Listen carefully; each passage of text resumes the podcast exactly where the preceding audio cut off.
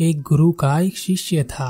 वह शिष्य युवा था और उसकी उम्र सोलह साल की थी। वह शिष्य रोज भिक्षा मांगने जाता था। एक दिन रास्ते में उसने देखा कि एक लड़का जो सोलह सत्रह साल का होगा पेड़ के पीछे से छिपकर किसी को देख रहा था। वह शिष्य उस लड़के के पास गया और कहा, मित्र क्या देख रहे हो? उस लड़के ने कहा, आओ तुम भी देखो, परियां कैसे नदी किनारे खेल रही हैं। शिष्य ने नदी की ओर देखा। वहां पर कुछ लड़कियां नदी किनारे कपड़े धो रही थी। शिष्य ने कहा, मित्र लड़कियां कपड़े धो रही हैं, तो इसमें छिपकर देखने जैसा क्या है? लड़के ने कहा, अरे तुम अंधे हो क्या? दिख नहीं रहा? जरा उनके शरीर को तो देखो, उनकी अदाओं को तो देखो, सुंदरता कैसी बिखरी पड़ी है। शिष्य ने फिर से नदी की ओर देखा और वह देखता ही चला गया। अभी तक जहां वह निर्भय होकर खड़ा था, वह भी छिपने लगा जैसे कोई अपराधी छिपता है। फिर अचानक वह अंदर से कांप गया और उसने अपने आप से सवाल किया, मैं यह क्या कर रहा हूँ? यह सही नहीं है, मुझे यहाँ से चले जाना चाहिए। और वह तुरंत ही वहां से चला गया। वह आश्रम पहुंचा और अपने कार्यों में लग गया, लेकिन जो उसने देखा था वह उसकी आंखों के सामने बार बार आ रहा था। मन में वही चल रहा था। उसका मन दोबारा से वहीं जाने के लिए लालायित हो रहा था। अब वह रोज जल्दी भिक्षा के लिए निकल जाता और वहीं उसी लड़के के साथ छिपकर उन लड़कियों को देखता। अब यह रोज का काम हो गया था। उस शिष्य का मन आश्रम के काम में नहीं लग रहा था। वह हर काम को आधा अधूरा कर रहा था। वह अलग ही दुनिया में खोया रहता। जब गुरु उसे शिक्षा दे रहे होते तब भी उसका मन वहां नहीं होता। गुरु ने अपने शिष्य की इन हरकतों को भांप लिया था। इसलिए एक दिन गुरु ने शिष्य से कहा, अब हम दोनों रोज साथ में भिक्षा मांगने जाएंगे। शिष्य ने कहा, नहीं गुरुदेव, आप परेशान क्यों होते हैं? मैं अकेले ही भिक्षा ठीक से मांग सकता हूँ। गुरु ने कहा, ठीक है, तो फिर तुम अकेले ही जाओ। शिष्य आश्रम से भिक्षा मांगने के लिए चला गया। गुरु भी शिष्य को देखने के लिए कि वह कहाँ जाता है, किससे मिलता है, उसके पीछे चल दिए। कुछ दूर जाने के बाद एक रास्ते पर गुरु ने देखा कि उसका शिष्य एक लड़के के साथ एक पेड़ के पीछे अपराधी की तरह छिप रहा है और कुछ देख रहा है। गुरु अपने शिष्य के पीछे जाकर खड़े हो गए और उन्होंने देखा कि उनका शिष्य छिपकर लड़कियों को देख रहा है जो अपने कपड़े धो रही हैं। गुरु ने कहा, शिष्य क्या इन लड़कियों से भी भिक्षा लेनी है? अपने गुरु की आवाज़ सुनते ही वह शिष्य घबरा गया, जैसे किसी चोर को किसी ने रंगे हाथों पकड़ लिया हो। उसकी हालत खराब हो गई। वह कुछ बोल नहीं पा रहा था। दूसरा लड़का वहां से भाग गया। शिष्य के मुख से कुछ टूटे फूटे शब्द निकल रहे थे। वह गुरु से नजरें नहीं मिला पा रहा था।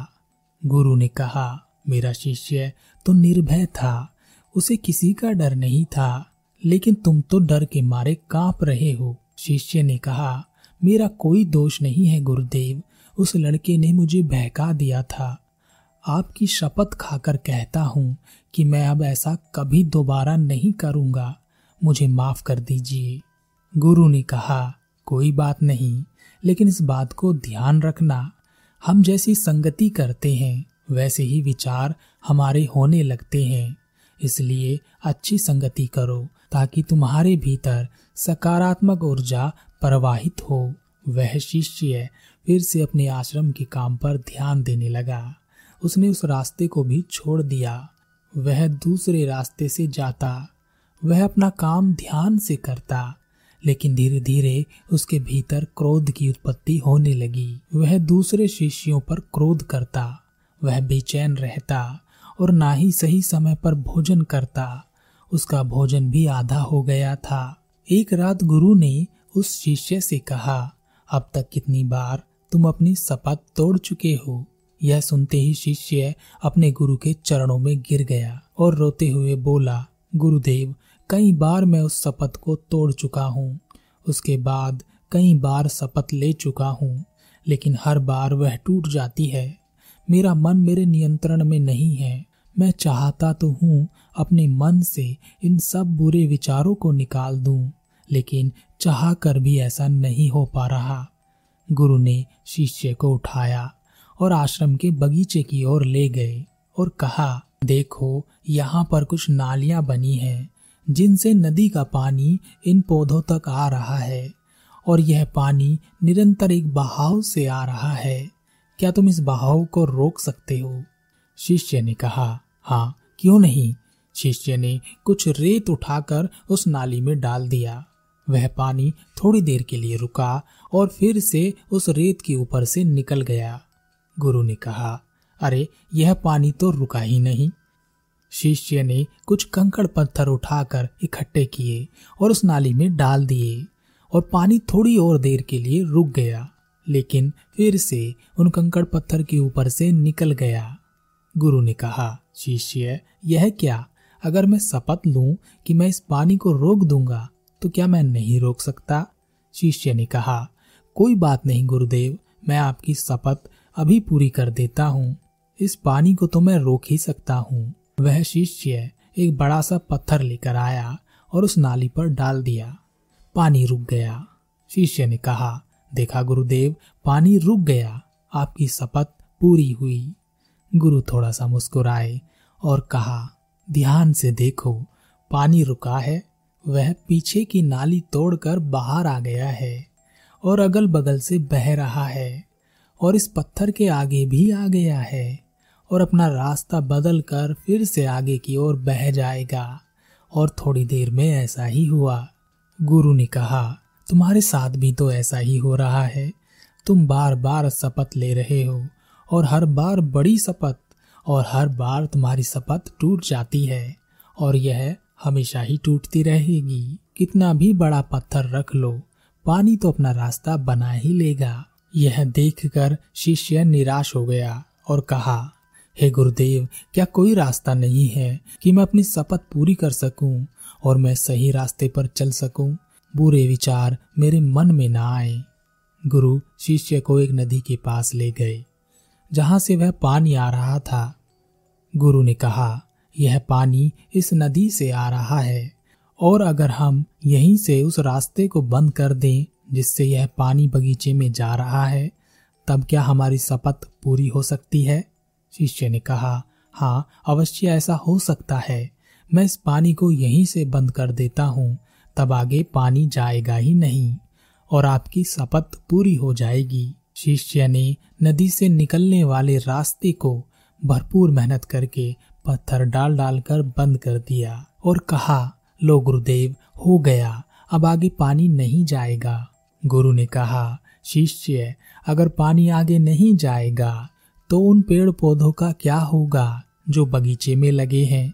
उन्हें तो पानी चाहिए और उनमें से कई तो ऐसे हैं जिन्हें रोज पानी चाहिए।